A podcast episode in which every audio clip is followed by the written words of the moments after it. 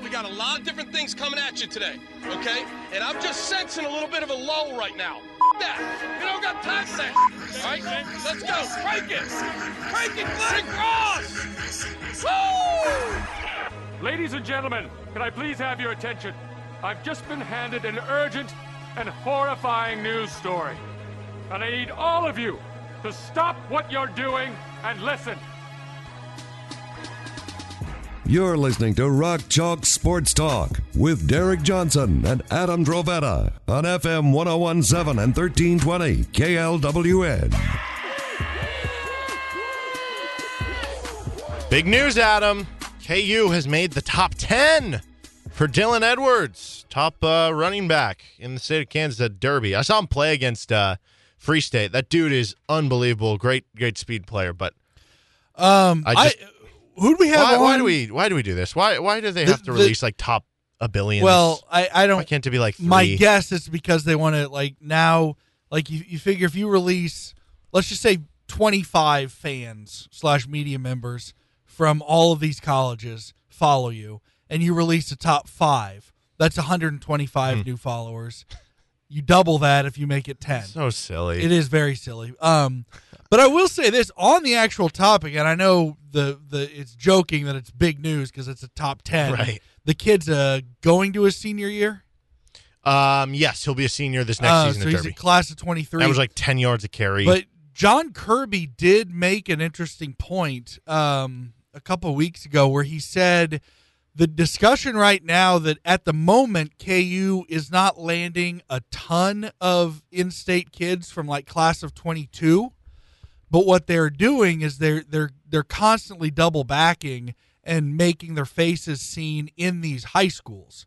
So where is as if I remember right, he kind of said previous KU administrations would, if they didn't think they were getting a kid in that particular year, they didn't even bother. Whereas with this administration, they know, okay, even if we don't have a chance, or even if there's a kid at this high school that we're not interested in this particular year, we want the coach and we want the players to to keep seeing our face walking around their weight room and know that KU is constantly showing up at these high schools and building relationships with coaches. And that could pay off come 2023, 2024, that sort of thing. And those could be the years where you start seeing an uptick in players uh, from the state of Kansas. And that gap that we all talked about ahead of the K State KU game last year if I think it was like 51 s- players from the state of a lot. Kansas for K State. around fifteen like, to twenty for KU. like 19 or from Yeah. KU, yeah, for KU. So I think that it could be maybe 2023, 2024 when you see that number jump as those, you know, in the immediacy, there's not not much payback or not much, um, you know, not much reward. But in the long term, if you keep up those relationships and the the high school coaches know that you're serious, then they'll start telling their players, okay, no, now this KU administration is serious. Yeah. Uh, so the Kansas City Chiefs schedule is fully out after last night. I did not really consume the uh, release shows, uh, but I did consume some of the. These are always great. Some teams do this. A lot more teams it felt like did this last year than this year. This year it only felt like I saw a couple. Maybe I just didn't see them all. Um, of like schedule release videos. Not Yeah. everybody does them, but I mean like in a creative way. Like the Chiefs one was very basic. It was just Andy Reid reading the schedule basically and, and reacting with like one word. Most of them was like, ugh, or something like that, you know. The best one that the Chiefs It's like the ever show we have on before us. Every story is like, ugh. God. Yeah. Children everywhere are going to eat for free for the Right. rest of their lives. Oh god. um, but anyway, uh, I the most creative one I think the Chiefs ever did was either last year or the year before when they because Reid had at that by then been the coach of the Chiefs long enough that he had they they played every team in the NFL, so he was um every so like it was like week one like let's I can't remember who they play who'd they play in week one last year um. That's a great question. That feels like eight years ago. I know. Regard, let's just say it was the Chargers. I don't know. So like it, it'd be like a, a clip. That was the Browns. Browns. Okay, yeah. So it's like week one, and then it would show Reid looking forward to the challenge of playing the Browns, Yes. and then like the Ravens. Week two, looking forward to the challenge of playing the Ravens. So like that was, I think, the most fun one that the uh, the Chiefs did. This feel I the it felt like this one all started I think the Panthers made the first super super popular one, and that was in like 2016. They really, I think, were the team ahead of the curve. Yeah, what they do like NBA Jam or something like Something that. Something like that. Yeah, yeah, yeah. It was. Something You're trendy. absolutely right. It was Yeah. NBA Jam. So the best ones I saw, Detroit, the Lions did like a. They had this guy who teaches like a, a training um, self defense course. Kind of teach that. That one was funny, and then the Chargers one was was awesome. That was huge. So I was never a big anime fan. Um, I can, I, I mean, I, I know enough about it because, it, you know, my generation really got into it. But like the only anime that I know a whole bunch about it wasn't even a show; it was a movie, and it was Akira, which I did love. But I don't know much about anime. But I know that that was a very popular video that the Chargers put out there. Yeah, it was just, it was funny. They had a lot of like funny references to NFL things going on. Uh, but the Chiefs schedule in full, week one at Arizona, which we did mention yesterday. You know that that stinks that you do play them when they're hot. But one thing we forgot, you do play them without DeAndre Hopkins, so that's a positive. That's a good point. He's uh I can't keep my I can't keep 10 my lines in, I can't keep uh, my suspensions in order. Was he he was Steroids. steroids, right? Yep. Um so yeah, so that's that's a good point. Yeah. And so you, you know it's one less guy for and and look, I I think he still plays, but Murray seems to be pissed at the Cardinals right now. Yeah, that'd be Um, that's the other good thing because he's saying if he if he doesn't get a new contract, he's not showing up to training camp. Okay, you could have a, a rusty quarterback Mm-hmm. with some new receivers and without uh, the best receiver So- on the team, right? That's not yeah, that's That's the right time to catch things- him, maybe. Yeah. la- la- yesterday we just kind of said, well, they're you know we, the Cliff Kingsbury special. You're going to start six and one, and then you're going to finish eight and nine or whatever. Um, but you know this year uh, could be different, yeah, because they, they are missing some dudes, and and if if Murray stays true to his word and, and isn't just bluffing, um, then or if the Cardinals don't call his call his bluff and give him a new contract, then yeah, you could have that. Uh, out of the gate, I got the Chiefs starting um, in the three and four, four and three territory. Really? Yeah, I still, but I still. Yeah, think, wait, let, let me run through those games since you're saying four and three. So Arizona, week two, Chargers at home, week three, Colts on the road, followed by Bucs on the road, Raiders at home, Bills at home, at San Francisco through the first seven weeks, and then they have the bye week. The three wins I had were Chargers, Raiders. Uh, yeah, Chargers. Those would be the home games. Char- yeah, I had the three home games. Um, you may have now convinced me to go back to backtrack and, and say now they'll beat the Cardinals. The 49ers is a winnable. Look, all of them are winnable. It's like we talked about yesterday. These teams aren't. You know, I'll it's, it's if not you like go- if you go nobody's nobody's looking at the Chiefs as, a buy. no, if you go four and three in that stretch, I think you're feeling fine with it. Oh, I'll take four. Uh, well, yeah, I'd take, not, I, I'd you're not- probably. I mean, f- I, You're I'll not say, throwing parties, but you're but fine. you're you're damn close to throwing a party if you're five. if you and go five two. and two, yeah. That's big. I, I mean, look, I still, and, and I thought this even before seeing the actual order of the schedule. Uh, just seeing, just know, you know, because we've known the opponents since we knew basically the end of the. As soon as you know where you finish in your division, you can put together the schedule, the, the opponents for the next season. Um, I've had them at kind of in the 11 and 6, 12 and 5 range basically this this whole time. Um, you know, I, I that's kind of where I that's just where I have them. I think they go about four and two in the division. And I think they finish. They come home at about eleven and six or twelve and five, and they make the playoffs. Here's the games the rest of the way. Week nine, Tennessee, then week ten, Jacksonville at home. Then you're at LA. This is a really tough schedule. You're at the Chargers, Rams at home, at the Bengals, at the Broncos. That's a tough four game stretch in there. If you go two and one between the Titans, Jaguars, and Chargers, you go four and three in that first seven. You're at six and four. Let's say you go even just one and two against the Rams, Bengals, and Broncos. Now you're at eight and six. You beat the Texans week 15 on the road, 9 and 6, Seahawks at home, 10 and 6. Then you have Denver at home at Las Vegas to finish. You split those two, you're at 11 and 6. So, um I don't know. I might have done the math wrong there. That might be 10 and 7. I, I don't know. I got lost in the sauce there. Nonetheless, uh, and that is even like a conservative estimate. I, I think if you were to give the most likely, I, I like I kind of agree with you. 11 and 6 feels right to me. And that might be enough to win this division because I think there's going to be some cannibalism going That's on. That's the thing; it could just beat itself up. And Right. We we talked off the air last night. Uh, I think after the show, the the Chiefs or the winner of this division. But let's just for the sake, since we're you know here, let's say it's the Chiefs. You could have a scenario like the Rams last year, like the Buccaneers the year before, where you come home at, at 11 and 6 or 12 and 5 um, and you are not getting a bye but you're the hottest team coming down the stretch. Yeah, the Bucs were a wild card, Yeah, and and and you know you're you're the best team. Um, and the Rams were a four seed. The Bengals I were a four the, seed. the Chiefs. I I constantly compared the the the Super Bowl winning Chiefs to the, that Packers team that won the Super Bowl because that Packers team kept dealing with injuries and then just fired. It started December that year. They were healthy and they just never lost again. The difference is that Chiefs team did go 12 and 4 and that was back when the 2 seed got the bye and they got a first round bye. That Packers team was 10 and 6 and they were on the road all through the playoffs. But that was a situation where the best team in the playoffs was not, you know, was not seeded as the best team. I do want to go through and, and I'll let you uh, say what you were going to say, but I, I'm interested. What was the off division? I'll say this about the NFC West, man. It looks like the off division of the NFC West last year was the AFC South, which was not a particularly. You had the um, the Texans and the Colts there, or the uh, the Jags there. Jaguars. Yeah. And so this year, the off division is the A- the AFC division in the in, is the AFC West. So I'm I'm saying that to say that as tough as these NFC West teams look because of how good they were last year, their schedule also got harder because they're not playing the AFC South; they're playing the AFC West.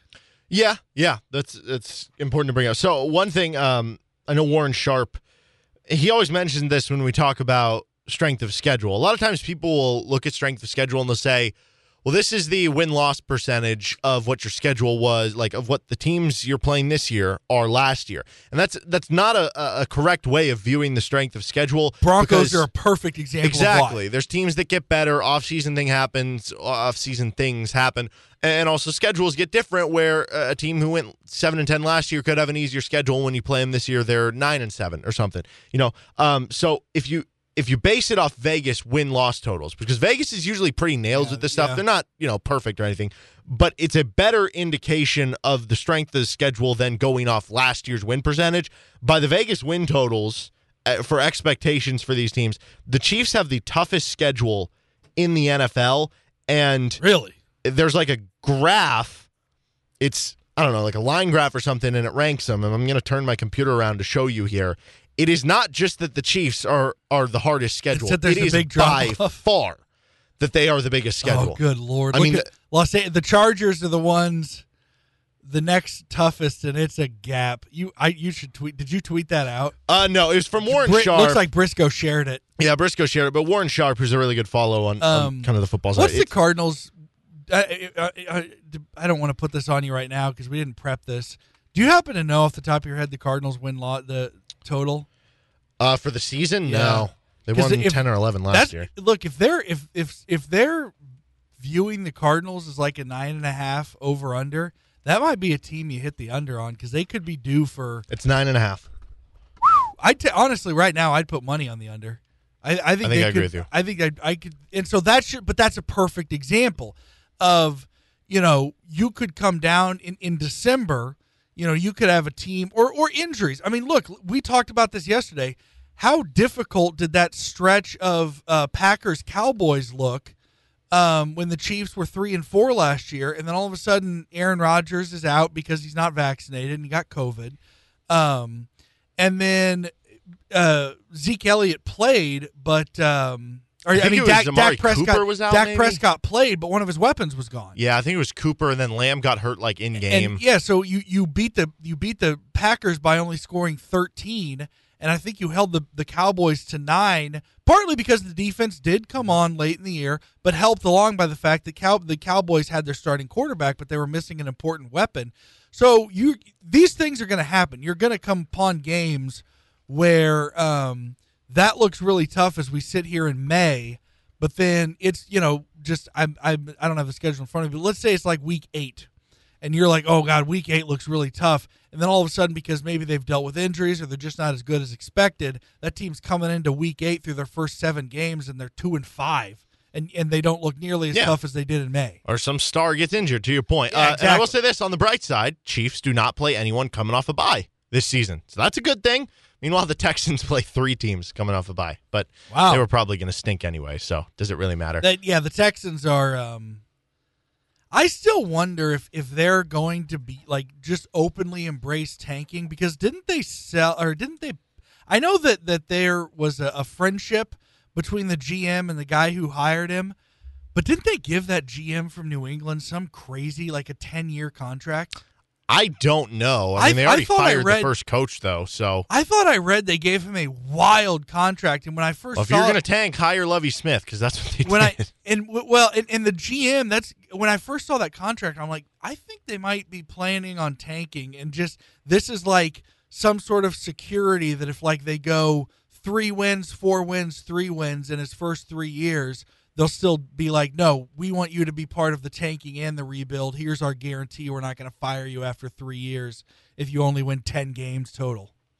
Uh, I also want to talk a little about the 76ers. They lost last night in the playoffs, game six, and just kind of put up a dud out there. We're going to talk more NBA with Brandon McAnderson at the top of the five o'clock hour. CJ Moore is going to join us in about 20 minutes. Uh, but Joel Embiid, that means he's eliminated from the NBA playoffs. So didn't win MVP, doesn't make it to the conference finals. He's yet to make it to the conference finals, kind of oddly enough, with some good teams that he's been on. And obviously, he's been a, a great player in the NBA. And, and as dumb as it is, and as much as obviously we won't subscribe to it, we very much know the NBA. And again, like how much does this matter? I don't know. Who really cares? But from a media perspective to certain people, from some fans' perspective, from social media perspective, the NBA is very narrative driven in a lot of different ways, and very much so for individual players. And I, I can't help but wonder if that that narrative is I don't know maybe James Harden by performing so poorly and, and the trade and everything Takes- that kind of covers it up and, and takes the stink off. And I will say, like, I don't think this was Joel Embiid's fault. He missed the first two games. He's playing through injury. Uh, he struggled last night. He was like seven of twenty four. But again, like he was fighting his butt off. Like he's still playing like a warrior. So I'm, I'm not putting any blame on it. I just wonder if at some point uh, the NBA community is going to start to, you know, turn. uh, That's what the NBA community does. They just like turn on players. It- It's Well- just like this is the next guy, and then he And- and I turn think on him. now. I mean, the, it happens with quarterbacks in the NFL too. I think now it's also one of those things where, you know, you need in a world where you you know you want to scream and loud the most the the most hard, direct, definitive opinion to get the most attention. That's part of it too. But look, it's a fact that if if Joel Embiid like the longer it goes for Joel Embiid to not make deep, deep, deep runs in the playoffs, the more it, he, people will question: Is this guy a legitimate part of the NBA modern greats? Uh, and, and to a point, I don't think that means you know he's garbage or anything like that. But to a point, I think there's a fairness to that. I kind of look at it. This is an imperfect comparison, um, but Bill Self couldn't make the Final Four until he did, and it's not always his fault. And he kept getting to the Elite Eight, and finally he broke through. And you know, and once he broke through, he won the whole thing. And, and every you know, nobody questions now how great Bill Self is, but the fact is, eventually you just have you know. The only way to stop those narratives is to just go through and and make it ha- and not make it happen because you know it, you you need other great players around you. Um, but yeah, it, whether it's an Embiid thing or just a Philadelphia 76ers organizational thing, that's a story until until they just do it. And Yeah, and that's just it stinks because again, I don't I don't think it's his fault. I think it is a, a situation around him. They, no, they, and, and you're anybody's ridiculous if they claim Embiid is not a great right. player. They they claim they they make the trade for James Harden because Ben Simmons can't shoot and score in the playoffs. James Harden takes two shots in the second half of an elimination game, goes over two shooting. Um, they opted to sign Tobias Harris over Jimmy Butler. Uh, Doc Rivers, we're going to go over this later, has had some postseason woes uh, ever since his his title day. Yeah, with, the run uh, with Boston, the big three. right? Um, so I don't know. It, it's just kind of interesting to me. Real quick, I do want to I add. hope he I- gets back healthy. I as time continues and, and more evidence builds up, I think I think they may have they may have and look again, Embiid's injury I think had a lot to do with it. Um but I, I do think they also just got eliminated by one of the three best coaches in the NBA. Erik Spoelstra's a hell of a coach. Yeah, he man. is. He is. He's going to be a Hall of Famer. All right, he's Adam Dravetta. I'm Derek Johnson. You're listening to Rock Chalk Sports Talk on FM 1017 and 1320 KLWN. CJ Moore joins the show in about 15 minutes. We are brought to you by Home Field Apparel. Home Field, a premium collegiate apparel brand out of Indianapolis, has incredibly comfortable, officially licensed apparel with vintage college designs because they dig through the archives of your school to find unique logos, mascots, and moments. The Kansas collection has 14 pieces of apparel, including t shirts, hoodies, crew necks, and they are some of the most comfortable things that you will wear. Plus, they re- look really cool. And they just released, well, not just, but after the national championship, they released a national championship shirt. Use the code Rock Chalk Sports Talk. That's Rock Chalk Sports Talk, all one word, and you'll get 15%, 15% off your first order. That's right. Code Rock Chalk Sports Talk, all one word, for 15% off with home field apparel on your first order. Welcome back in to Rock Chalk Sports Talk. CJ Moore of The Athletic joins us now on the show. Just dropped a couple really good mailbags on The Athletic. Go subscribe today and check out CJ's work along with many other great talented writers. Uh, so, CJ, in one of those mailbags, you kind of predicted a, starting lineup for KU, and I won't give away that whole thing, but I, I think one of the most interesting parts of your prediction was uh, MJ Rice starting over Grady Dick, and and your cohort, um, ex KU basketball beat writer Jesse Newell with the Kansas City Star. He uh, joined us, I think, two weeks ago before he switched over to the Chiefs beat, and he is a believer that Grady Dick could lead KU in scoring next season. So, so where's the drawback for you with, uh, I guess, Grady Dick, or, or not necessarily even a drawback, MJ Rice over Grady Dick? Um, I'm probably going to go back and forth 10 times before the season starts on that one. Like, I don't feel super strongly on one way or the other. I, I think that MJ might have a better chance defensively early on. And that's somehow, sometimes how Bill Self might make those decisions. Um, but if they do get Kevin McCullar, which I kind of predicted in there, and Jalen Wilson's back, it would make sense to have a knockdown shooter with that lineup. So, you know, maybe Grady Dick actually might make more sense with that lineup, but um, these are silly May 12th or 13th, whatever day it is, conversations that uh, don't really matter that much. Like, it'll work itself out um, one guy will emerge over the other. Heck, it could be KJ Adams or somebody like that who who starts early on. But um, I I do think uh, my my prediction right now is Harris a transfer, uh, Jalen Wilson, and uh, one of those two freshmen the, as far as the four perimeter guys. When you mentioned the the transfer there, and um, you know, it, three big transfers, guys that are both, I, I, think all three of them are in the top four for the Athletics transfer or available players rankings right now. And um, all have some sort of varying interest. The ones that have been brought up most Tyrese Hunter, Kevin McCullar, who you just mentioned, and Isaiah Mosley with uh, Missouri State. And uh, you mentioned predicting McCullar. I don't know if that was your prediction of what will happen or, or what you think would be the best fit there. But I'm kind of curious because we've kind of been having the the discussions of well, who would you want the most of the three? If all things were equal and all of them told you, hey, I want to come here, and you could only pick one of the three, I've kind of settled on Isaiah Mosley because. I'm just, I guess, a believer in Bill Self will figure out the defense and give me as many bucket getters as you can possibly get, and that you know, maybe this is taking too much stock into just the last two seasons, but I see how this past year went where we always knew the offense was good. The question was, would the defense get there? And Bill Self had them figure it out as the season went on. Whereas two years ago, it was the defense really figured it out. I mean, I think from maybe February 1st till the NCAA tournament, somewhere in that range, they had the best defense in the country, but the offense uh, just just wasn't there. I think it was the lowest rated offense on KenPom for KU in the Bill Self era. Uh, so I guess who who would you go with as far as uh, among those three if you had to rank them for what would be the best fit? What KU could utilize the the most or, or would make the most sense for the Jayhawks?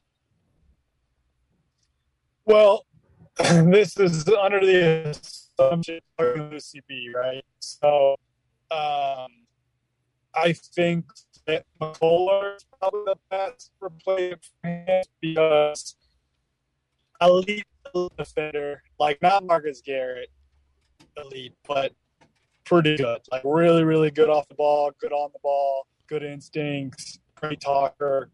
Um, just a really, really good defender. And then just kind of a connective piece offensively that's going to play smart basketball.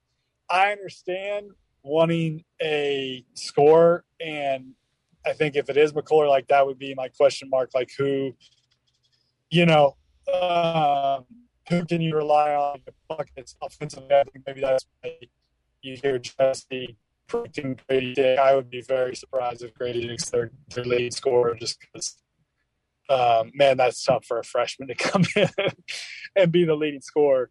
But um, I, I, I, just think McCullar, having been a proven Big 12 guy, uh, gives you great positional size. Uh, allows you to continue to switch on defense and just do you know have a really really special team defensively and if he starts making shots at a higher rate, like pretty good offensive player, and he's a proven Big Twelve guy.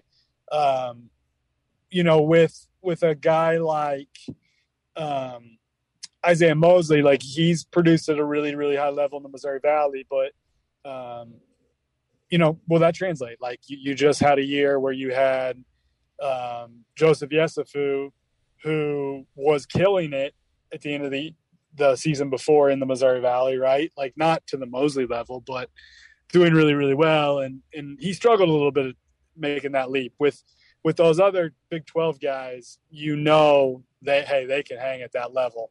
Um, I think Mosley will be a good player, but um, I think there's just a little, you know, there, there's more certainty with with somebody like uh, McCullar.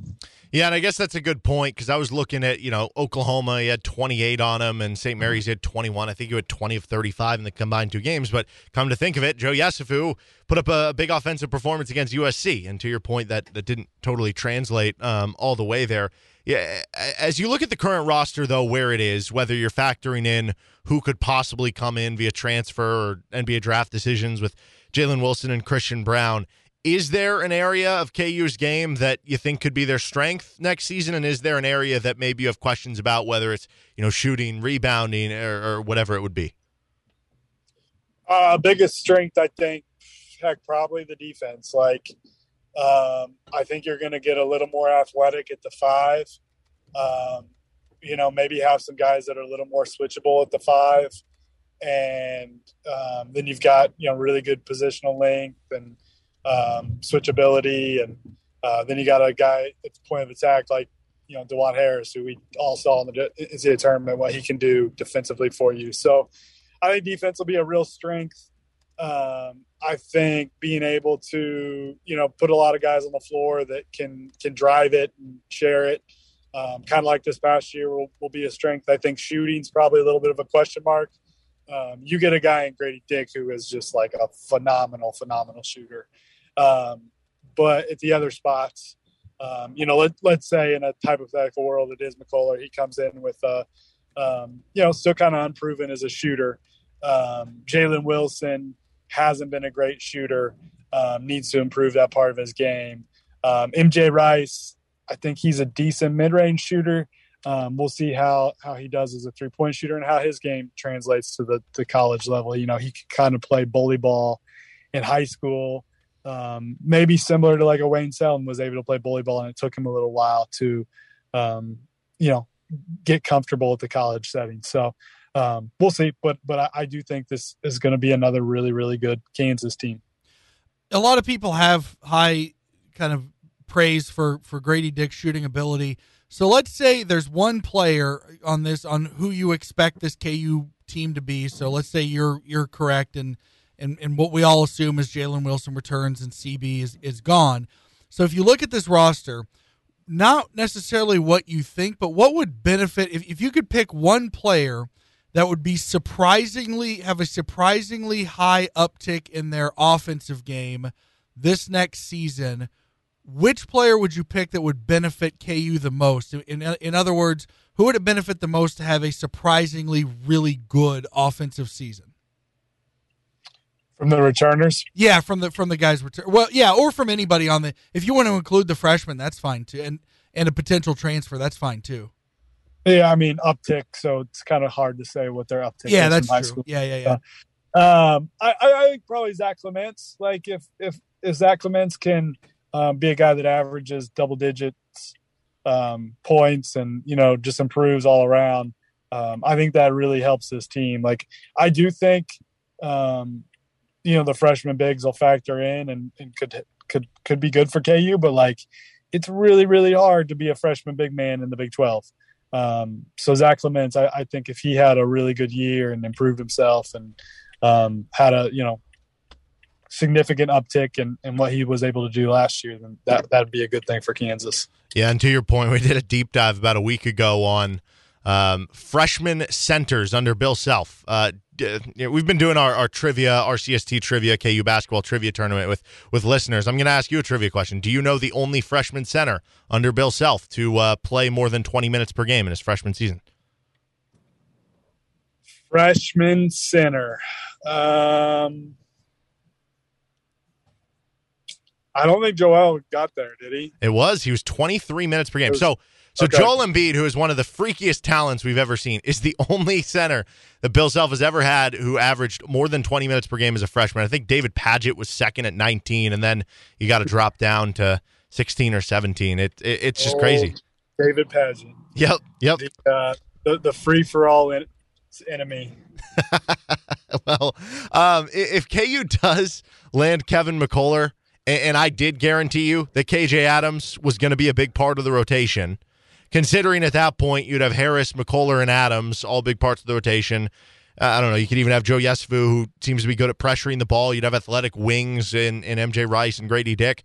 Is there a case to be made that this team, with that addition of McCullough and, and knowing that Adams could be in the rotation, could wind up even being the best defense in the country at that point? Uh, possible. Yeah, it's, it's, it's possible. It's um, I want to see maybe what one of those freshman centers can do defensively and how good. Uh, but the the Zu, Zuby is that how? I'm- Yeah, Zuby? Ejiofor. I'm gonna really, I'm gonna really need to work on that one. Um, I've I've heard that you know he was a pretty good shot blocker in the EYBL. Um, I you know he could if if he's really really really good defensively, and yeah, like those other pieces are part of the rotation, then um, best in the country. I don't know about that, but but pretty high up there. I mean, McCullough's really really good defender. Uh, KJ Adams, we know what his potential is, and then Dajuan. So um, yeah, those are some really really nice pieces. One thing that's of interest to me, whether it's you know when Jalen uh, eventually goes off to the pros, or you know by all indication, it, it does seem like I think we'd all lean toward him coming back right now. But um, whether it's just him on the bench or eventually leaving, it, doesn't seem like KU has a, a ton of obvious options at the four right now on the roster outside of Jalen. I mean, if he comes back, he's going to play 30, 35 minutes, so you don't really have to worry about it. Maybe that would be KJ, uh, or does he continue to be a, a kind of five man. I don't know. Uh, would it be MJ Rice? But he's only six five. Grady Dick is six seven, but I don't know if he's the the prototype of what you'd want playing the four. Uh, what do you think KU's plan is at the four this season when Jalen Wilson is not on the floor? Whether it's him staying in the draft or just on the bench. Uh, just throw bodies. I mean, like if if Kevin McCullough comes to Kansas, like he can play the four easily. Um, MJ Rice is thick, man. Like he might only be six five, but um, he's going to be able to to bang with just about anybody. So um, I, I don't think the um, that's a con- concern at all. Like they've just got big interchangeable wings, and um, it's kind of you know reaches a po- positionless point at, at, at some point. Like um, was was Jalen Wilson always guarding the fours this year? Not necessarily because they switched so much. So um, I think Self's you know kind of come up with this idea of hey I like big positionless wings and and they can kind of move around and switch and guard whoever. You just called MJ Rice thick, and that's exactly how I describe different position, but I it's exactly how I think most people would describe Zuby Ejiofor. Is it just happen to be that they're just two guys who happen to be built that way? Or is there do you know if Bill Self has wanted to emphasize finding dudes who like more dudes who could throw their weight around a little bit, like thicker, bigger, broader guys? I think it's just more of a coincidence. I mean, Grady Okay. Dick's not, Yeah, yeah, he's yeah, he's he's he's not fighting heavyweight. but he's he's got a flamethrower. So Um, no, I, I just think KU is attracted to physical, strong players like grown men. Um, you know, that's why KJ Adams got a chance. Like he, you know, lacking skill, but man, that guy's athletic. And hey, we'll try to figure out the rest of it.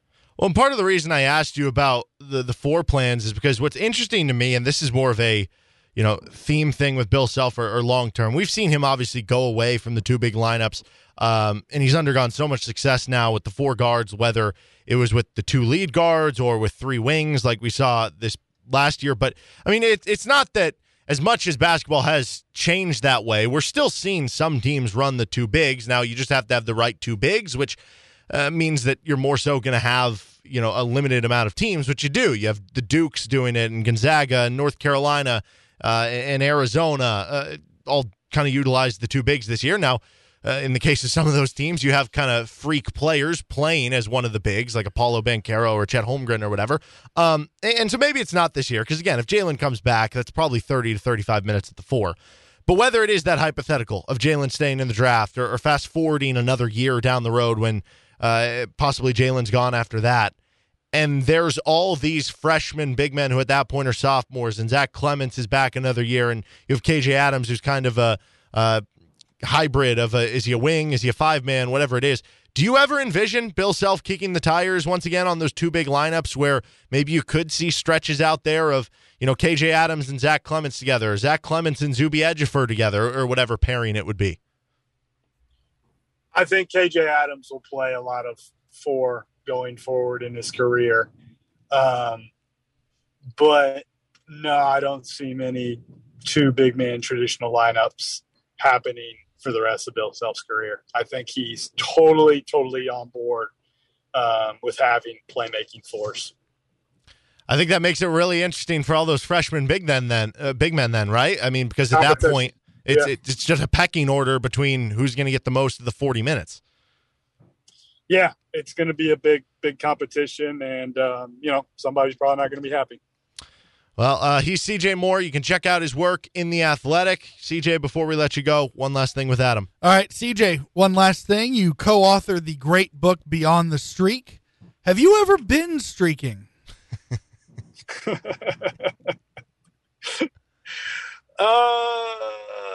I don't believe so. Okay. I'd hope you remembered. I was going to say, I feel like if I, you would, I feel like that's something you'd remember. well, you know, you get enough drinks in you. That's fair. Yeah. yeah. that's fair. That's fair. But uh no, I think I went through a stage. The closest I probably did that to, to that was, or or something similar. I went through a stage in middle school where I liked to moon a lot. oh, okay. Uh, well, that's you fair. know, this just you know parties. You like to pull up to a window and moon some people. That that's probably about as close as I got to uh. But now, no, nobody needs to see that. There we go. Well, he is uh, CJ Moore. You can check out all his work in the Athletic. Don't think there's much talk about that, but uh, yeah, like I said, some good work on uh, some mailbags and KU stuff, and more to come over the offseason from CJ. CJ, appreciate the time as always, man. No problem. Take care, guys. Uh, that's CJ Moore of The Athletic. This is Rock Chalk Sports Talk. He's Adam Dravetta. I'm Derek Johnson. This is KLWN. Depend on it. Four o'clock hour, and it's that time of the day. RCST trivia continues on today here on Rock Chalk Sports Talk. We've got our final grade eight matchup. RCST trivia brought to you by 23rd Street Brewery, Kurt Geiser State Farm, McDonald's of Lawrence, CBD of Lawrence, Home Field Apparel, Pella Windows and Doors, RockChalk.io, Jayhawk Trophy, and Hawaiian Bros. Thank you to all our wonderful sponsors. Without you, this is not possible. And please go help support those sponsors for you know helping support this program. Our title sponsor, 23rd Street Brewery, from the dine in, carry out, and catering, all available. You can try the outdoor patio with the weather warming up. Try the Bill Self mac and cheese, the Haney turkey stack, or any of the great menu items. Don't forget about the 23rd Street Brewery beer, which you can get to go with their crowlers. Our first matchup of the day features the one seed Eric Hansey and the two seed Andrew Filer. The winner of this will take on Ryan Brown in the Phenomenal Four. Also, Justin Nichols and Tyler Feist making it on to the Phenomenal Four. In addition to that, the winner of this will collect even more prizes. So far, everyone who's made the grade eight has already collected uh, $25 gift card from 23rd Street Brewery, RCST trivia t shirt. Those were the prizes for making the second round. For making the Sizzling 16, another $25 gift card to the brewery, $10 to Hawaiian Bros, thanks to Kirk Geiser State Farm, $20 to CBD of Lawrence, and a voucher for a free sandwich plus free bre- breakfast sandwich at McDonald's in Lawrence, Topeka, Atchison, Bonner Springs, Shawnee Mission Parkway, and Hilltop, Shawnee, and Leavenworth. And then for making the grade eight, a voucher for a free VIP car wash at Mr. D's Auto Wash, home field apparel gear. Use code RockChalk Sports Talk for 15% off your first order. That thanks to Pella Doors and Windows. $30 of credit for Jayhawk NFTs at rockchalk.io. $25 gift card from 23rd Street Brewery again.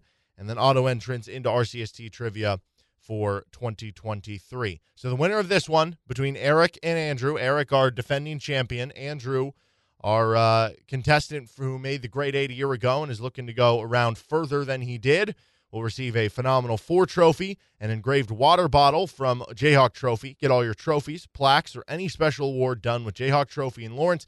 And they're not just trophy makers, they're also experts in custom engraving on personal items and custom fabricated awards at Jayhawk Trophy in Lawrence. Another $25 gift card to the 23rd Street Brewery, an RCST hat with a phenomenal four logo, and an automatic one seed in RCST trivia for 2023. With that said, let's uh, re-meet our contestants and bring along another guest analyst, or I guess one that we had on earlier this week in Isaac.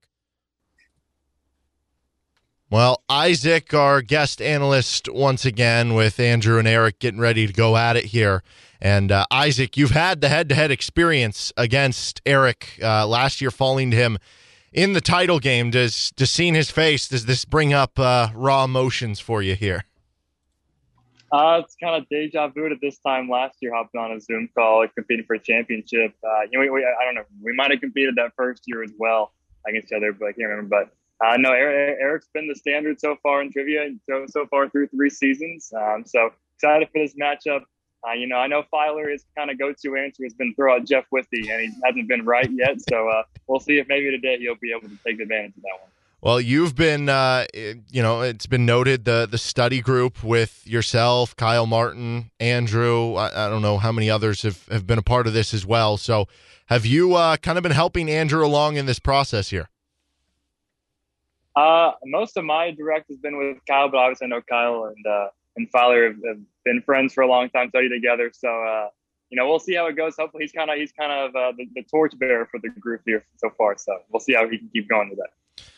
Well, Andrew, uh, the lower seed, the two seed, this is where you made it last year. You made it to the grade eight, and now trying to go around further. Um, eh, what's your emotions? What are your feelings, nervousness, uh, all that headed into this matchup? Def- definitely still nervous. I mean, very nervous. I, you feel pretty good going in, I don't know, studying the week of, the day of, whatever, and then turn on Zoom. It's like, oh God, it's real. Like now we actually have to answer questions. So I don't know. Kyle and I did a little little studying this week together. He, he basically quizzed me, but other than that, you know, went about it pretty normally, but still nervous going up against a strong opponent for sure. So. I mean, this is a Friday matchup, the weekend in front of you. Have you thought about the potential celebration ahead if you are to advance to the Phenomenal Four? I'm going to get ready for work in about an hour. So I'm going to enjoy enjoy my evening working at Johnny's Tavern in Topeka, Kansas. So we'll see how it goes. There we go. There well, we let's go. calm down a little bit. Yeah. yeah, my bad, man. You're out of my con- bad. You're out of control. This is a family show. hmm And uh, uh, Eric, meanwhile, you're the defending champ, and you've had to play, I, I think, the most chalk bracket so far, and, and now you get a two seed in the uh, the grade eight. So tough draw for you here to make it through, but so far you've been buzzing through nonetheless. I, I'd like to say once again, I appreciate it. You wearing the home white, wearing the home uniform. I think that's a Keith Langford jersey. Um, I I guess. Do you believe, uh, since you're wearing the jersey, should Keith Langford have his jersey retired? Unequivocally, one hundred percent. Well, uh, as you get ready for this matchup, where where are your emotions at? Does winning the title last year take some of the pressure off you? Because you know, if you lose, you're just kind of playing with house money and trying to go back to back. Yeah, I think uh, the first couple rounds uh, are a little um, maybe less stressful uh, outside of maybe the fear of choking. But um, you know, you get to the elite eight, you want to punch that ticket and, and drop another banner for a final four. So I think the stress is is amped up, and um, facing a two seed nonetheless uh, makes it even a little bit uh, put in a little bit more work this week. Yeah, Isaac, I'm curious because you you were trying to make that run last year for back to back, and and you came oh so close to to doing it. Um, I- I- do you agree with what Eric is saying? Where after you win the first title, you know, the next year, it's great if you can win it again, but maybe there's not as much pressure, maybe as much nerves because you know that, you know, if I lost it, at least it was cool. Like I won the title last year. Yeah, no, that the next year you're definitely still in kind of that honeymoon phase where you know whatever happens is, is great you're just kind of adding on to last year. Um, definitely, you know, once you got you got closer to it, you kind of feel like, oh man, I'm right there, I can do it. So coming up short, it definitely kind of stings a little bit. But uh, for me, going through it was mostly just trying to keep preparation the same, keep the same, you know, routine, everything, so that way you can, uh, you know, the less nerves, more you can control. Uh, that, that that was really the key for me going through it. As amazing as the prizes are now, I feel as this event grows and gets bigger and bigger, there's going to be a year where the prizes, like, they're great now, but I feel like there's going to come a year where the prizes go from great to, like, outrageously amazing. That's going to be a year where you're no longer in a honeymoon phase. You're going to go, okay, I won some amazing stuff last year, but wait, you're giving away uh, this this year? No, I'm not. I'm still competing. I'm not Right. resting on my laurels from last year. I have a chance to win Yeah. No, whatever as many this year. TVs as you want, right? Yeah, exactly. All right, with that said, let's cue the music. Let's get into the matchup. The final grade eight matchup we have of the week. Winner of this will take on Ryan Brown in the Phenomenal Four and stay alive to win RCST Trivia 2022. And Andrew, you are the lower seed. This is the first time I've said that to you this tournament. So you have the option. Would you rather go first or go second? Uh, it, it worked for me last week, and I went second, so I'll go second. All right. Eric, defending champ, you are up first. In his record setting debut in 1956, this KU big man notched 31 rebounds on December 3rd, 1956. Go Wilt the Stilt Chamberlain. Yep, bonus points for the nickname in there as well. Big Dipper, Stilt, all sorts of nicknames. All right, Andrew, for you. Behind just Danny Manning and Frank Mason, this 2022 Jayhawk had the fourth most 20 or more point games in one season in KU history, with 19 of them in 1988. I'm sorry, I'm sorry. I don't know why I said 1988. I was thinking Danny Manning. Let me reread that question. Behind just Danny Manning and Frank Mason, this 2022 Jayhawk had the fourth most 20 or more point games in one season in KU history with 19. Uh, Ochai Agbaji. Yeah, I fell a little asleep at the wheel there. That's my fault. I was Good very job. confused for about three seconds. So, All right. whoa. User error. User error. To be clear, it doesn't even say I know, I don't know 1988 why I anywhere on the sheet. I don't like- know where that came from. I was, like I said, fell asleep at the wheel there. I was in uh, it's not like he jumped to a different I don't line. know why I did that. Uh, all right, on to the medium round. Back to you, Eric. This freshman led Kansas in rebounds per game for the 1999 to 2000 season.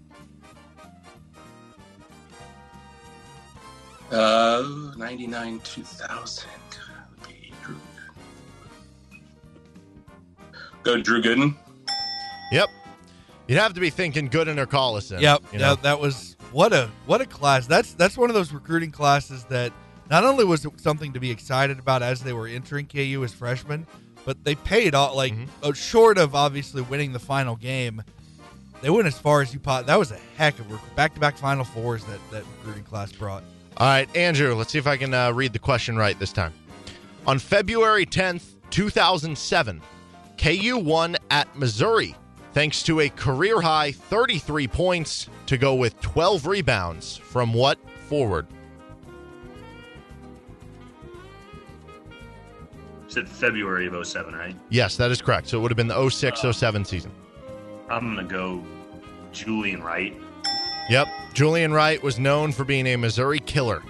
It was a lot of fun to Real, real watch. quick, I got. I just got to pump, pimp myself after the dunk that he teabags. Uh, forget who it is. My friend and I were at that game, sitting behind the goal, and the camera cuts to us going absolutely belligerently nuts. All right, we're gonna I'll have, to to find, a that, yeah. YouTube. Yeah, We're I'll gonna have to to check find that out on YouTube.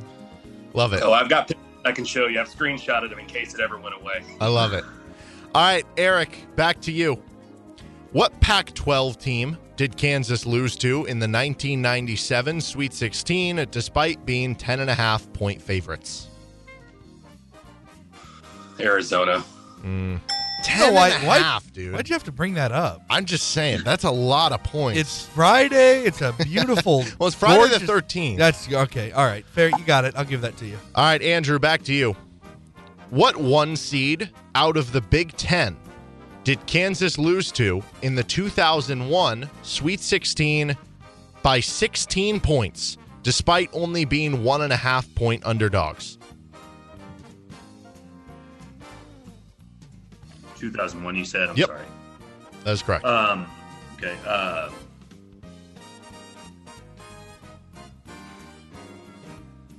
Two thousand one Sweet 16 out of the Big Ten. uh, I'm leaning one way really hard. but, 10 uh, seconds. Illinois. Yep. Notable game because that was Bill Self. That's uh, by my count. That's uh, 16 points and then 18 points in the two games between Self uh, Self v Williams in the Alamo Dome. Yep. That game is also uh, down in San Antonio.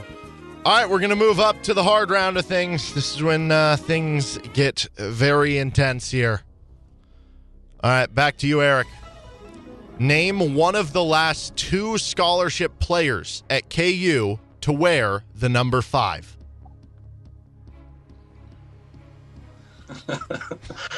Uh, he's one of the last two. Yes, scholarship. Uh, Quentin Grimes. Yes, he did. The other one, guy on this year's team, but he redshirted, Kyle Cuffe. I think somewhere in there, uh, oh, what was that kid's name? There's a walk on who wore number five, but I can't remember. I feel like didn't Tyler Self Tyler Self wore about a thousand Elijah different Elliott, numbers, think. and I feel like five was one of them. Tyshawn? No, I think he was 10 and 15. No, All right. Ty- Tyler Self. Oh, not yeah, yeah. not a, not a scholarship player, but Gotcha. All right, Andrew, to stay alive. Name one of the last two scholarship players at KU to wear the number 22.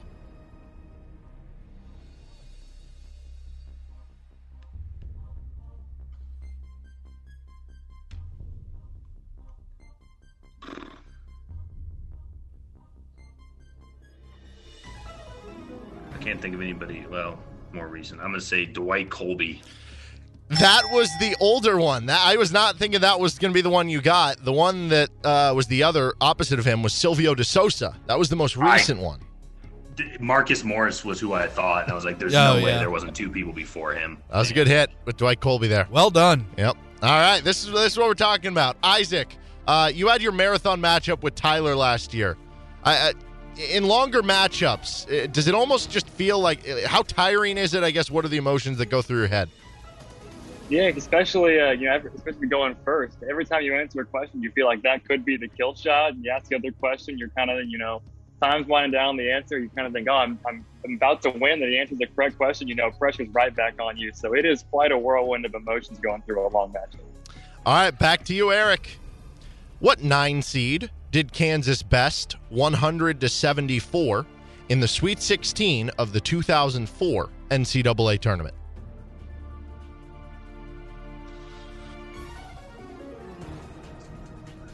Four themselves first year. Uh, UAB. Correct. I was at that game. I remember um, the regional. Uh, well, we were pulling out of of. First off, we went to the. I went to the games with my parents. The rounds of sixty four and thirty two. We're pulling out of Kemper parking lot as Kansas had just defeated, uh, I believe, Pacific. We were listening to the radio and uh, listening to the end of of the UAB pulling the upset over Kentucky. And as soon as that happened, I go, "We have to go to St. Louis next week. This team could go to a Final Four. All right, Andrew, for you to stay alive once again. What eight seed did Kansas best 75 to 56 in the second round of the 2008 NCAA tournament?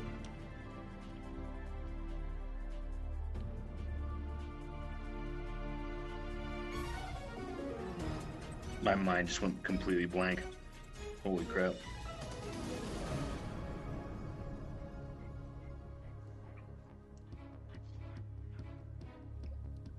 Ten seconds. Um, my God, it just I completely went blank. I was at the freaking game. UNLV. Woo! Wow. Against the buzzer. That's where the nerves and the pressure comes in. If I would have asked you that on the street, you would have probably had it like that. But here we go. All right, into the really hard round. We have not made it to the really hard round yet in the grade eight. No. So we do here. Back to you, Eric. In 1953, before losing to Indiana in the national title game, who did Kansas defeat in the Final Four? I know Jokes looked at this about an hour ago. Um, Washington. Wow.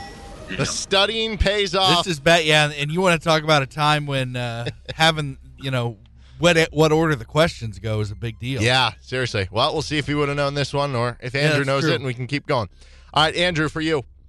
In 1957, before losing to North Carolina in the national title game, who did Kansas defeat in the Final Four?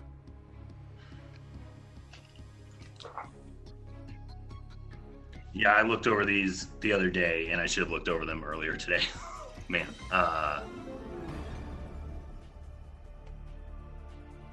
I Southern Methodist. Uh, It started with an S. San Francisco. Yeah. San Francisco. The correct answer there. So, Eric, would you have known the answer to that one since you just looked over that stuff this morning? I did, I did, but I, I can't. I said Washington very confidently, and immediately I was like, "Oh my god, it might be San Francisco."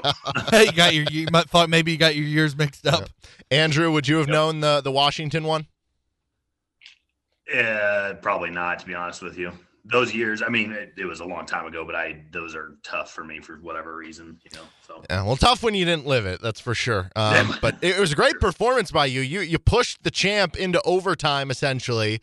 Yeah, you hit the buzzer beater on UNLV. You hit the Dwight Coleby one. That was an impressive performance. Just sometimes you're playing a, a tough opponent, and that was the case here with Eric. That was that was an Arizona v Illinois 2005 Elite Eight game. Yeah, but I don't know. it's hard to have that big of a comeback in a thing like That's this. That's a good point. I, I, in terms of how about this Kentucky Kentucky Duke Yeah. uh, with the Christian Laettner shot. There you go. Well, uh, Andrew, uh, what are your emotions, your thoughts after falling just short?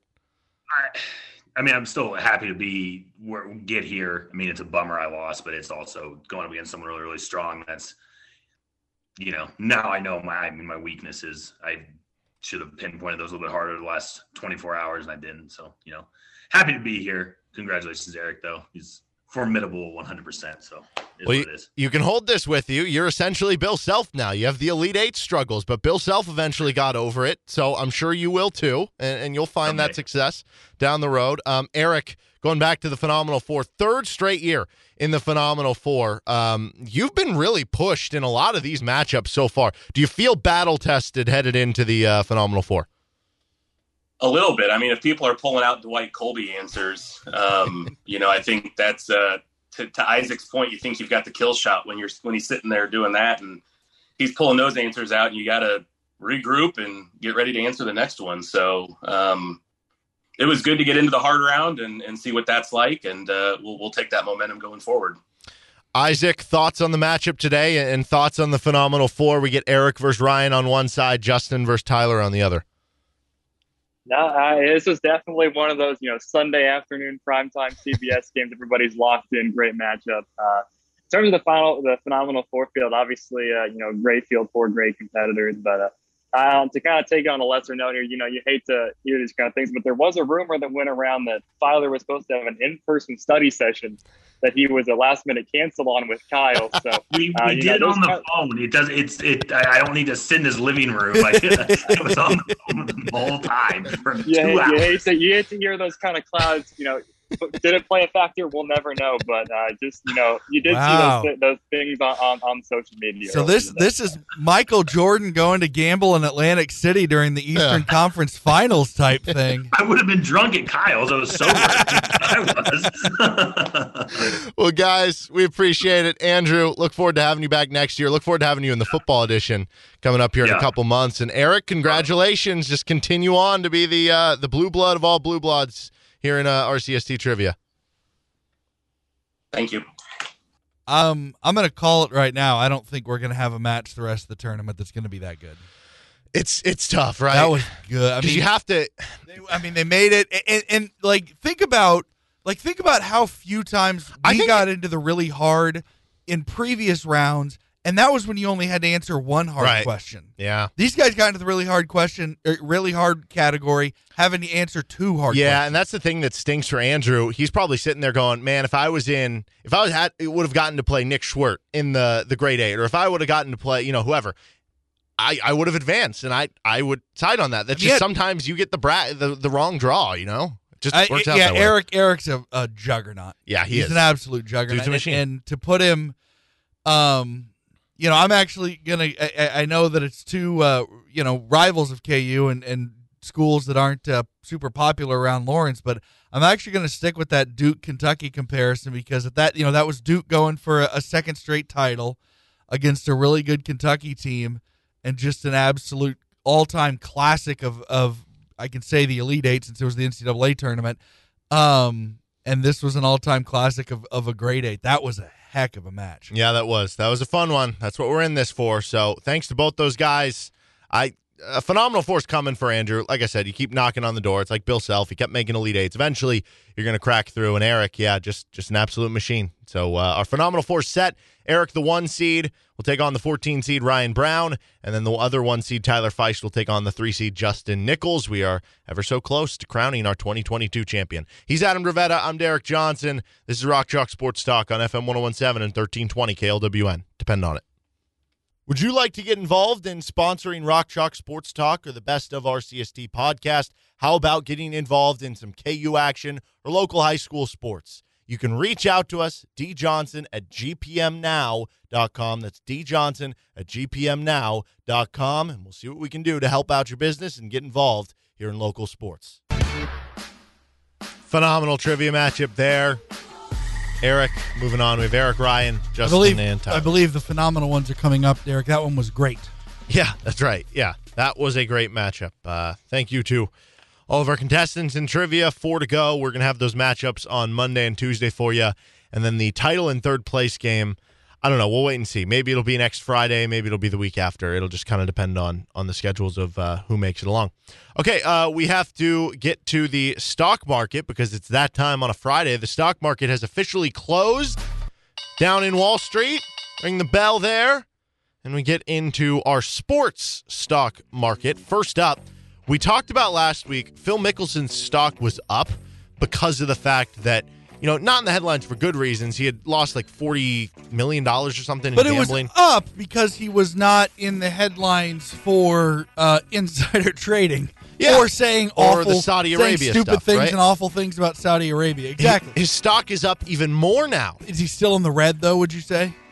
Uh yes, probably. okay. Um, but even more than it was last week because now the reason he's in the news again, he's even better than that one. Okay. At least in, in terms of positive PR, it's it's still not a great thing. He is withdrawing from the PGA Championship. He was the the defending champ, won last year. He's withdrawing.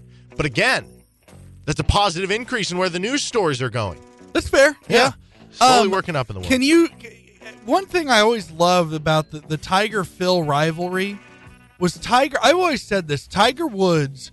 It wasn't just his extreme greatness that that made people love him and, and made him such an attractive sports figure. The best way I can explain it is, and, and Phil, amazing golfer. Like, there's been plenty of great ones. Um, but what I think made Tiger such an attractive golfer was Tiger Woods played golf like a linebacker. He was the most aggressive golfer I've ever seen. And it was just in the way he attacked the court, everything. Um, and then the way he celebrated too. Things were loud. He had his, his famous that kind of became a, a famous silhouette with his underhand kind of fist pump. Whereas I all I could think is every time Phil Mickelson made a great shot, and there were plenty, whether it be a tee shot or an iron or a putt, and he had plenty. He's had plenty. He's a great golfer. Whereas Tiger would have this amazing, really cool looking celebration. All I could think when Phil Mickelson, the, the his reaction every time, it just looked like he was going neat. Like that's all I could think is like that's just a dork who just like you could tell Tiger. You could read his lips. Tiger was many times yelling "f yeah" after a great shot, and it just looked like Phil. I couldn't read his lips, but just his body reaction just made it seem like he was just this nerdy dude going neat, super shot, Phil. All right, uh, check this story out. Stock is down on flatulence. Okay, I would never say that's up, but well, That's even more I mean, down. it depends. I mean, you know, some people think flatulence can be funny and stuff like that. They need to grow up. But what happens when it costs you a job? That was the case for. I uh, can't believe you're even talking, Derek. We're on the radio. Uh-huh. This is this is an important duty. Yeah, duty.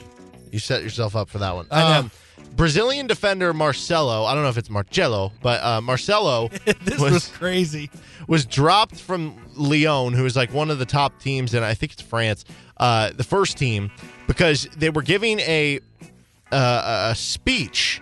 Um, the captain was giving a speech trying to rally the uh, the team following the game. It didn't go down well, and he was just in the corner laughing because he kept farting, and he kept farting. And he thought it was so funny. He just kept laughing, laughing while they were having this important speech after a big loss. This feels like a middle school. Like a this would happen in, the, in like a middle school. I mean, look, it would happen. Let's not pretend. I mean, it would happen with a lot of adults, in, including myself. But that's They just couldn't control it. he got fired for it, Yeah, man. he was he was disciplined by the club, um, and then he, he I I mean, this is the guy who was considered one of the leaders of the team. He had signed a new contract months before, Wow. And the club described his actions as inappropriate behavior. His contract was terminated. Is that in the contract notes? Like you can't laugh at Yeah. Do you think that's a, a, a firing with cause? I guess. Do you think part of his? Do you think like among his Lyon gear, like he had a jersey and some and some shorts, and and do you think he had a, a nice windbreaker? Ha ha ha. What if this was just like, what if this was a ploy by one of the other players at his position and they put like a whoopee cushion under his chair because they knew he like found farts so funny it that they were like, you know, what, I'm gonna, I'm gonna mess control this guy over. What if? What if it's okay? So what was his contract worth? I have no idea. Let's see. Let's say let's here's a conspiracy. This is a big ploy. This whole thing is a big ploy. GasX said, "All right, we'll give you 10% more than your contract to get fired for this reason." That's the whole and that's what it's all about. You know? No, I don't think it's worth it. Nah. I don't know. I can't find how much he makes. I'm just saying like let's say he makes uh he's in France, right? I don't know anymore, but But yeah. that, that Lyon is in France. So let's say he makes a million euros because they do euros. Let's say he makes a million euros a year, and GasX is like, "We'll pay you 1.1 million euros to get fired for that, and then you'll do GasX commercials for us." I don't think that was happened, but it's fun. to I feel like you probably made more than that. Lyon is like a Well, really I'm just big using round club. numbers, just whatever. But yeah, yeah. Whatever a 10% raise would be. I mean, it wasn't even mentioned in the story, though, so they would be doing a terrible job of getting publicity. Okay, uh, next story. Stock is down on college dorm interaction. Now, it was already That's a shame. It was down during COVID, then probably, you know, has, has worked its way back back up. No more Um, ties on doors. No, it's just that um, EA is no longer making the FIFA soccer video game. And if you've lived in the dorms, you know that like the biggest video game played among people in dorms, I don't know for what reason, it's not even that everybody's soccer fans, is FIFA. It- it- for some reason, it's like a disease. Yeah. So you walk around and say, "Hey, you want to play me in FIFA?" And so you know, we walk down the dorm, go to the the next whatever room, and, and go play somebody in FIFA. But now that they're not making it anymore, how will the college kids survive? I um I never knew like I never lived in a dorm. For those who don't know, Derek knows this. Um I took a 4-year gap year in between high school and college. I occasionally would go part-time here and there to a community college, but in general, I took a 4-year gap year. I graduated uh, college at eight or high school at the age of 18 had a lot of fun and then at 22 i said oh i should do something so i didn't start college till the age till like basically when most of my friends were graduating college was my freshman year anyway um so i never because of my age i was like i don't really think i want to live in a dorm but my point is the college experience should be once you're 21 to be clear once you're 21 the college experiment uh, experience should be finding like like learning the hard way that certain alcohol mixtures are horrible. That should like, that's go back to doing that again when you're 21. You know, it should be like you know you, hit that night where you're like you still want to keep partying but you're out of mixers, so you're like, well, let's just mix vodka and jelly in a blender and see what happens. When you're 21, that's what the college experience need to be. I uh, you would have been you would have been great if you would have been somebody's uh, dorm roommate and you were 22. They would have loved you because you could have bought them alcohol. I never. Are you? Are you out of your mind, Derek? Excuse me? Just saying. My roommate would have been above 21. What I would have done. Uh, okay, uh, next story. Stock up on undefeated jokes. Oh, okay. They usually peak, I think, the most when the MLB season starts. At least that's when I see it the most because it's it's the most funny doing it in the MLB season. 162 and 0. yeah, Yeah, your team starts 1 and 0. They're going 162 and 0. You know, we hear all those jokes. Uh, fans rushing to tell you they're on pace for that to happen. That dies down after the first game or two. You know, if you start 2 0 or 3 0, you're probably still making the jokes. My favorite stupid baseball joke is if a if a pitcher allows a hit with the first batter, which happens a lot at Royals games lately. Um, I'll go. Well, there goes the no hitter. Ha! That's a very much a dad don't, I don't have say. kids, but I am a I am a I am extremely good at dad jokes. Well, the, the undefeated jokes have died down from the MLB, or at least they did. And then we got the NFL schedule release last night. Oh. And quickly, you go to social media and you will find fans telling you they see 17 and 0. I Will it happen? Unlikely. Do the jokes get old? I do- Yes. I do but not- do they keep coming? You bet. Yeah, that's fair. I uh yeah, definitely up in quantity, not quality. Right. I I see I don't see any team. I see every every NFL team this year I believe will be feated. I agree. I think I would just take that bet each and every year. If, if I want to be wrong once every 50 years, I'm fine with that. Okay, next story. Stock is up again. I mean, a lot of stocks up. Uh, stock is up on bad playoff performers, Uh yeah. which I guess you could say this is stock down on the, I don't know, the opposite. Uh, so, But again, we- we're going by quantity of it. yeah, yeah. So stocks up on bad playoff performers. Uh, Minnesota, we've mentioned them before. They are just known historically as a sports town. Uh, playoff struggles. The Minnesota Wild had the second most points over the course of the season. So basically, they were the, the second best team in the Western Conference. They lost in the first round after leading two to one. Against the Blues, right? Yep, and they lost the next three. So lost in oh, six. Gloria. The Timberwolves lost in the first round with a bunch of games that they they blew big leads. Can I just say, and this is off topic, but I, I was actually not, I had no problem with their celebration after winning the play in game. Because to me, it reminded, if you didn't have a play in game, and like, like the Royals had a pretty decent celebration in 2014 just for clinching the wild card, not winning the wild card game, but like the night they officially clinched a postseason berth. To me, that's what it felt more like. Like if, if you are celebrating, like let's say there's four games left in the regular season and you clinch a postseason berth, you'd have a big celebration for that. It just so happens that their berth came because this there's now a a, a, playing game. Does that make sense? Yeah. But anyway, you're, ultimately they got bounced. So since October 5th of 2004, the Twins, the Vikings, the Timberwolves, and the Wild, that's four uh, major professional sporting teams in Minnesota, have gone a combined 31 and 81 in the postseason. Lord Almighty. That is a 277 win percentage. and real quick, because of the Wild and, and the Blues uh, upsetting them, I'm going to give a one on my for myself. Hmm. Stock up on my argument that Kansas City uh, would have a better chance of winning a Stanley Cup than an NBA World Championship. yeah, there, there's way more parity in Yeah. hockey. I mean, you'll see six, seven, and and the Ove- Blues. Ovechkin finally got his was like an eight seed with the Capitals. Yeah, and I will say it's it's a little silly how they do the playoffs now. So the Blues weren't the seven seed. Um, the Blues were actually like the three seed Yeah. technically, and they played in the first round because For an established product like the NHL, like most people consider the NHL still as one of the big four in North American sports. And for as established of a product as they are, they changed their playoff system like more what you would Yes. think like a minor league would do to get more notoriety. yeah, so it's like the top three. They, they split up each conference into two divisions. The top three in each division, and then the next two best teams make it. So it ended up that they were playing in the first round, but they were actually the second and third best records Yeah. or, or points. Um, so For- unfortunate there, but still. For a league with so much success, notoriety, and tradition, they they revamped their playoff format a lot. Yeah, they do. Um, so that was that was one of the reasons why uh, stocks up on bad playoff performers. Well, still the same story. I know, Um, but I, I'm gonna no, that's fine. Uh, Chris Paul.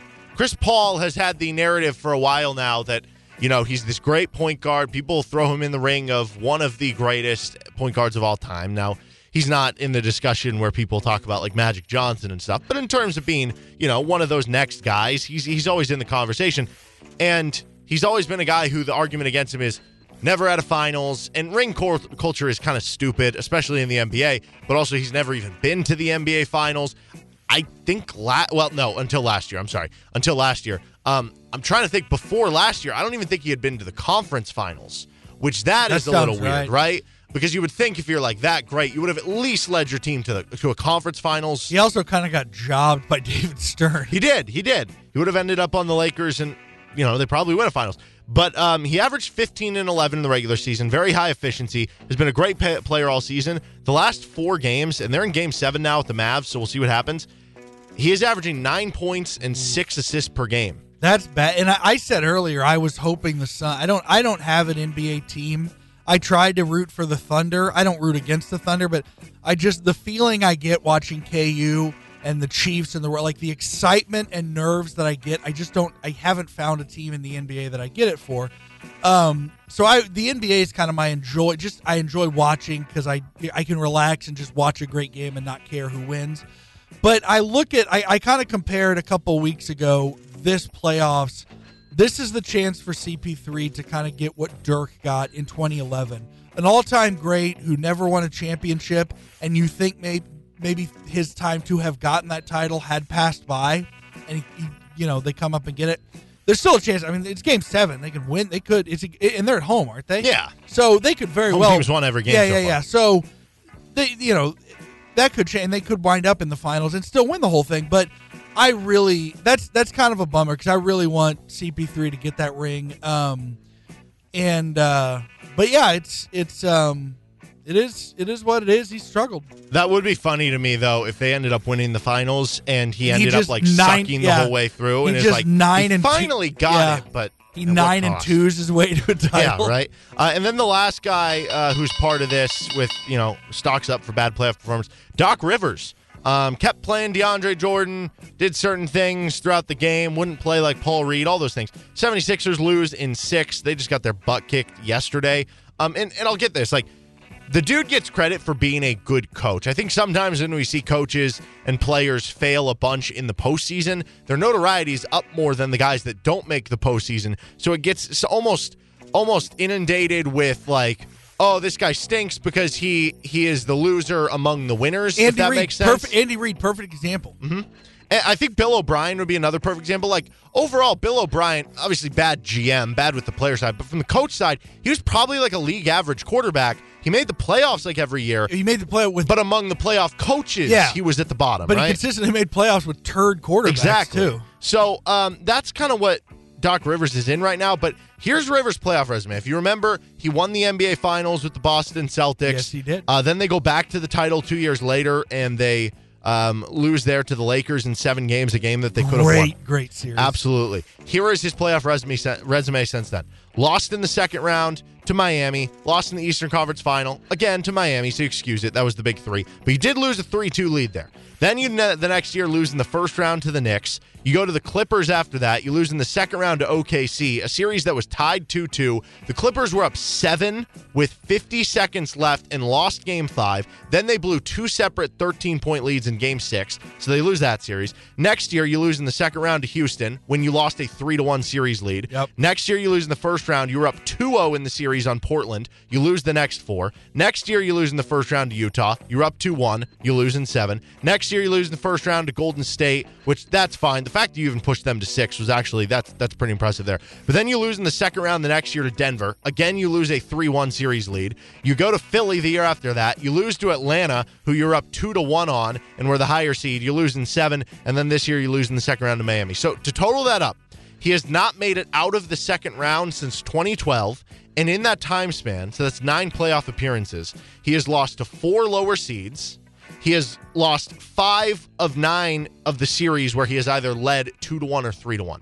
So Wow. more than half the series he has led at least game three or game four, and also about half he's lost as the higher seed. So the plan is, if you're running an NBA franchise, you hire Doc Rivers, get a three-one lead in the playoffs, can him.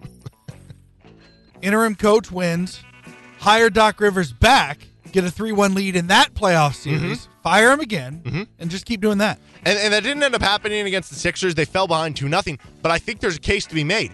If Joel Embiid, because he didn't play in the first two games, Joel Embiid plays in the first two games. They win one of two. Then they win both at home. They're up 3 1. They lose game five. Then they lose last night. Then they would lose game seven because they'd be on the road against the Heat. It could have happened again if Joel Embiid was healthy. All right, last story we got to get to. This one's quick.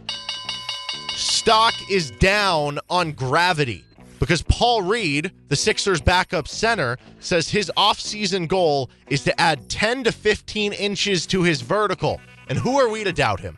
Let's do it. All right, make let's it happen. for it. I'm I'm rooting for him. that is stock market for the sports market here. This is Rock Chalk Sports Talk. He's Adam Dravetta. I'm Derek Johnson. FM 1017, 1320 KLWN. Depend on it. Joined now by Brandon McAnderson here on your Friday on Rock Chalk Sports Talk, FM 1017 and 1320 KLWN. I want to talk a little KU football, a little NBA playoffs with BMAC. Uh, starting off on the football side of things, uh, you know, just seeing all these transfers and, and stuff come into the program, whether it was the guys, you know, back in the uh, I guess, winter period or whatever you would call that, now happening in the spring. Uh, how much uh, specifically for the guys who are coming in in the spring or coming in right now, committing right now, post spring ball, how much can they truly impact things in the upcoming season if they don't have spring ball with that specific team, but they do have experience elsewhere at the collegiate level? Oh, they can help plenty you know, because those guys, when you're bringing in guys that have a consistent amount of snaps throughout their career, they're just not going to need a tune up, especially guys that are coming from other Power Five programs. So, getting some of those guys in the summer, guys that have gotten quality reps as um, important players on Power Five teams, those guys are just going to need to to have a chance to understand the playbook, but they know they can play. So, there's a little bit easier uh, transition period. You know, as they continue to operate the portal, Kansas in general, like are, are there certain positions that, that you're looking for th- them to continue to address or that you think, you know, would help them the most at this point in the game as they continue to add more players? Yeah, obviously they feel like they need some depth at safety. I'm kind of going off what what their actions would indicate. I think they want some depth at safety and some experience at wide receiver. Those seem to be the places that they're going, and also depth at O line. Um, I like the JUCO offer, uh, the Cooper Lovelace guy that's uh, currently offered, and then we had a commitment from Butler and a transfer from Buffalo. So that gives you, you know, going out of the spring, I felt like they had six guys that could play. Maybe it's looking more like eight or nine now. So that's uh, that's quality depth, and that's what they wanted to do. And then wide receiver, you just want to get as many guys that you think can play in there as possible, just so that if someone emerges, they become the number one. If not, you have a nice rotation. I think that's what they're angling towards. How much does, you know, having that, I guess, top tier receiver, you know, we always talk about it in terms of like who's the number one. And I don't know that in this offense that's a thing. I, I think it's just you have your three guys who are kind of on the field or two or however many are, are on the formation. Does that almost get, you know, dissipated a little bit given the style of this offense? I would say no, because I think the past year showed us that each quarterback had a rhythm with you know a specific player because you saw that Jason Bean and Trevor Wilson were on the same wavelength entirely, and Trevor Wilson had a great start to the season. But when Jalon got more reps, you saw uh, Trevor Wilson fade, and then you saw uh, Kwamie Lassiter emerge as the go-to guy. You also saw Luke Grimm and Jalon Daniels also have good chemistry, being that they came in together. Felt like Jalen Wilson and uh, some of these other guys, sorry, not Jalen Wilson, we're right. basketball crazy here. Uh, Jalon Daniels, just uh, him and Jared Casey, they had a nice rhythm. So I think it's more rhythm based than a true number, definite number one. I think they can get comfortable with each other and have a, a true outlet that they trust. Is there a player that wasn't here, whether it's uh, an incoming freshman or one of those late in the game transfer pickups that maybe you're most excited to see, or maybe somebody who was injured and we didn't get to see a ton of that you're most excited to see what they look like in the fall? Yeah, I'm excited for guys like Hy-Shon. I mean, I, he's a guy that we just haven't seen very much of. Um, and then when we did, there were so many problems throughout the team that we couldn't even really evaluate what type of player he was. I'll be interested to see what he's like, you know, with this type of infrastructure. Um, obviously, Craig Young's a guy that, you know, just a type of guy that Kansas just doesn't have access to normally. And he is uh, definitely one of one on campus for Kansas. So he's someone I definitely want to see. And then some of the young guys that contributed as freshmen, but have made the leap. You know, the OJ Burroughs of the world, uh, Jason Gilliam, um, some of these guys. And of course, Armaj Reed Adams has been one of my favorite players since he showed up on campus. You know, the guy was almost 400 pounds. Now he's 310 no belly, super long arms. He looks like a pro. I can't wait to watch him. Um, they had him slotted at right guard during the spring, so I think he's going to be a big time player as well. Yeah, I'm excited to see the progression of really that offensive line in general because we saw it over the course of the season. Now you bring back four starters.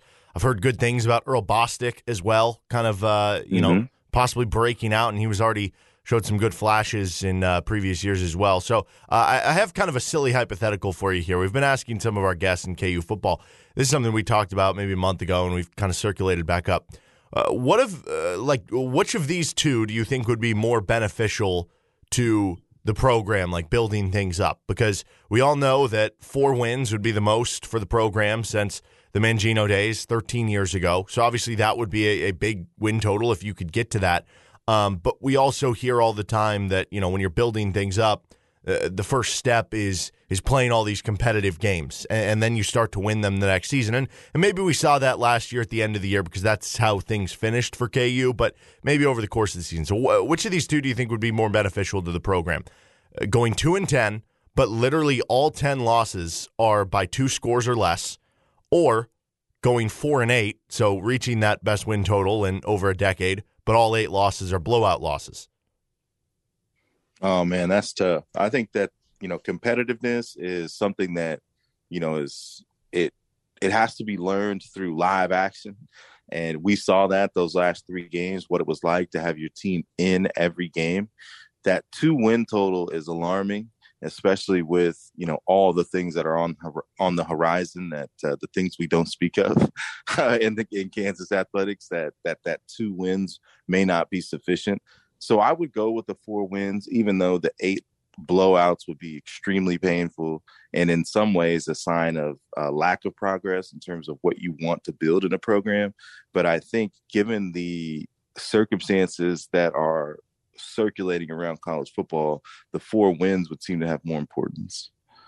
We're talking with Brandon McAnderson here on Rock Chalk Sports Talk. I, I, I did say I wanted to talk some NBA playoffs, so let's switch gears to that. Your Miami Heat moved past the Philadelphia 76ers last night. Thought it was kind of a lethargic game for the 76ers, especially considering uh, that you know they were up against elimination, and they've been – uh, in terms of the Miami Heat. I feel like one of the more underrated one seeds that I can remember. Maybe going back to I don't know. There was that Hawks one seed that was kind of underrated, but that was probably for good reason, and they ended up getting swept in the conference finals by the Cavaliers. But do you think this Heat team can realistically win the title? No, I think they are. I think they're a good team. I do. I think that they they're gritty. They have depth, which is you know unique at this point of the playoffs, usually teams are playing six or seven guys. They seem like they can play nine or 10. But at the same time, my concern with them is more about um, do they have enough pop if they're playing a team that has a real wing defender? Um, the 76ers have holes for days, especially on, you know, considering what James Harden has become. They also don't have a wing defender. I mean, you you love Thybulle. I think Thybulle got some maybe first or second team defensive votes, but he can't shoot and he can't score and he has no confidence. So they couldn't play him at all. So Jimmy Butler kind of feasted on them. I don't see Jimmy Butler feasting on the Celtics or uh, the Bucks if he gets through. I think I mean the Bucks last time put Giannis on him and that was that was all she wrote. So um, with him being the focal point and really the only established offensive weapon, uh, I prefer the uh, the Celtics Bucks matchup over the Heat. So, do you almost feel like the Heat would have a better chance in a final series than they would in the the, the Eastern Conference Finals? I do. I just my issue with them is that they can be very disruptive, but I think they miss Kyle Lowry as a Kyle Lowry. You just look at his stats and you're just like, well, we can replace seven points and you know four assists, two steals, 13 flops and you know a couple turnovers a couple you know random crashing into people but he's kind of he's an engine type player and because you know you have Jimmy Butler as standalone a guy that can get his offense you kind of need someone to get those other three guys going and I think that's what Kyle Lowry could provide um, if he were healthy. The one game he played he looked very bad. So I, I doubt that he'll be back full strength. Um, but if they get to a final series, you figure they'd be matching up with Golden State, um, Phoenix, or the Mavs. And you know, I don't, I don't feel like Jimmy Butler would have a clear advantage over those teams like he does against the Sixers, but I think he'd have a pretty good shot. So I think a finals matchup would be more beneficial than the than the uh, Eastern Conference Finals. I think he's going to have some tough matchups. Well, the 76ers are interesting now. I mean, they have the, the decision what to do with James Harden in the offseason and offseason, and it's hard not to say, you know, we gave up all this for this guy, and what other option do we have? Do we just give him the money, or I, I don't know because what you saw last night, like you bring him in to be different than Ben Simmons. He takes two shots in the second half and he doesn't make any. Um, and and I, I kind of feel bad for Joel Embiid. I know he struggled mightily last night and um, it almost felt like he was trying to kind of play hero ball at times. I think he went seven of 24. He's getting doubled and tripled at times, um, battling through the injury all series long. I, I just hope that this doesn't turn into the new NBA narrative, which, you know, in the NBA, the narrative machine is hot and heavy that with Joel Embiid having never made a, a conference finals, that this is all his doing. Yeah, I think you'll start to hear some of that, but because he's, I think NBA Twitter and the NBA sphere is weird sometimes. And I think it's partially because, you know, someone wins an MVP, then it's like, oh, what's he just have? An MVP. That's kind of what Jokic is going through. I feel like since Embiid hasn't reached that plateau, they won't be quite as harsh. And also, you said injury. I mean, it really should be injuries. Yeah. This man has a lot going on with his body, and he and he tried to do his best to get through it. What I like about Joel Embiid, though, is that um, in these press conferences, he's so honest and he has unlimited leverage over the 76ers and they asked him about James Harden and he said he's not that player anymore. and so that's either that's he's either going to get butthurt and go into the tank like Ben Simmons or he's going to look at that and say, "Man, I need to get my stuff together because we all know that Embiid is going to be the focal point of the team moving forward. He is the best asset. And if you're the 76ers and if you're Derek Johnson, Derek Johnson, you should be writing an insider book on exactly what happened in this trade because it has got to be one of the more bizarre NBA trades of all time. You you trade Simmons uh, for James Harden. James Harden takes two shots and you're still up in the trade because Ben Simmons is having back surgery. So I mean, it's it I mean, it has got to be one of the most you know interesting trades in NBA history, just because it still feels like no one won. Yeah, that's it's a it's a weird way of putting it, and, and you know you, you, what you mentioned, Joel Embiid, it makes you, I think, understand more why Jimmy Butler and him get along so well. And I don't know if you saw this after the game, Jimmy Butler's like walking to the locker room and he's shouting Tobias Harris over me, uh, kind of implying that you know, the 76ers because that offseason they, they chose him. And that's just kind of what it seems like to me for the Sixers. Like, this isn't a Joel Embiid problem. This is a, uh, I guess, decision making problem around him. Doc Rivers playing DeAndre Jordan for so much in the series and choosing Tobias Harris, Harris who did like nothing last night, again, over kind of Jimmy Butler there. It's just, it's kind of a uh, all encompassing thing. I, I, I can't help but wonder if, if Joel Embiid is going to be that next big star that, and I don't know when he's a free agent. It's probably years down the road um, to kind of leave and and maybe find a new destination to try to team up with the with the star and and do that whole thing. Um, I don't I don't know if you saw the end to the Milwaukee Boston game five where Jrue Holiday he gets the block on the drive, then throws it uh, off of Marcus Smart as he's falling out of bounds. That keeps him up one. They hit two free throws. Then the Celtics are down three with 10 seconds as they're bringing the ball up the court. Jrue Holiday just rips it clean from Marcus Smart, which kickstarted a conversation for us yesterday. What would be the most fun way to get a game winning play on the road? Um, we had some people comment on us on social media and say winning by 30. Okay, screw off. We're saying the winning play. But nonetheless, um, what do you think would be the most fun way to quiet a road qu- crowd with a game winning play? Would it be a game winning block, game winning shot, game winning dunk? Like, how would you draw it up? So Jrue Holiday and Giannis are two of my favorite players in the league. Jrue Holiday, watching him do some of these defensive counters and force people into all this discomfort, and he's so strong and so methodical and so relentless. That guy is just a joy to watch, first of all. And I'll go straight to Jrue Holiday for the best game winning, game changing play. We're thinking about that block, which I was still in disbelief. I don't know how he had planned to catch it, throw it off maintain his body control, and then close out with the steal. There was four seconds. That was a huge gamble. I mean, he was guarding Jaylen Brown on the left wing. He just leaves him and steals the ball. but it reminded me of game five in Phoenix with the Suns down one, and he gets the strip on Devin Booker, dr- drives the ball down, and throws that ridiculous alley oop Mhm. that was just the h- most high risk play in the world. And Giannis goes up and finishes it. I felt like those the last two times my jaw dropped, uh, three times in NBA history my jaw dropped, was LeBron with the block to beat the to beat the Warriors, Jrue with the alley oop to uh, Giannis, and then Jrue with this block play. I mean, he's he he's just been had such a knack for that huge moment, and uh, it seems like just a continuation. So I would go with the steal alley oop to Giannis.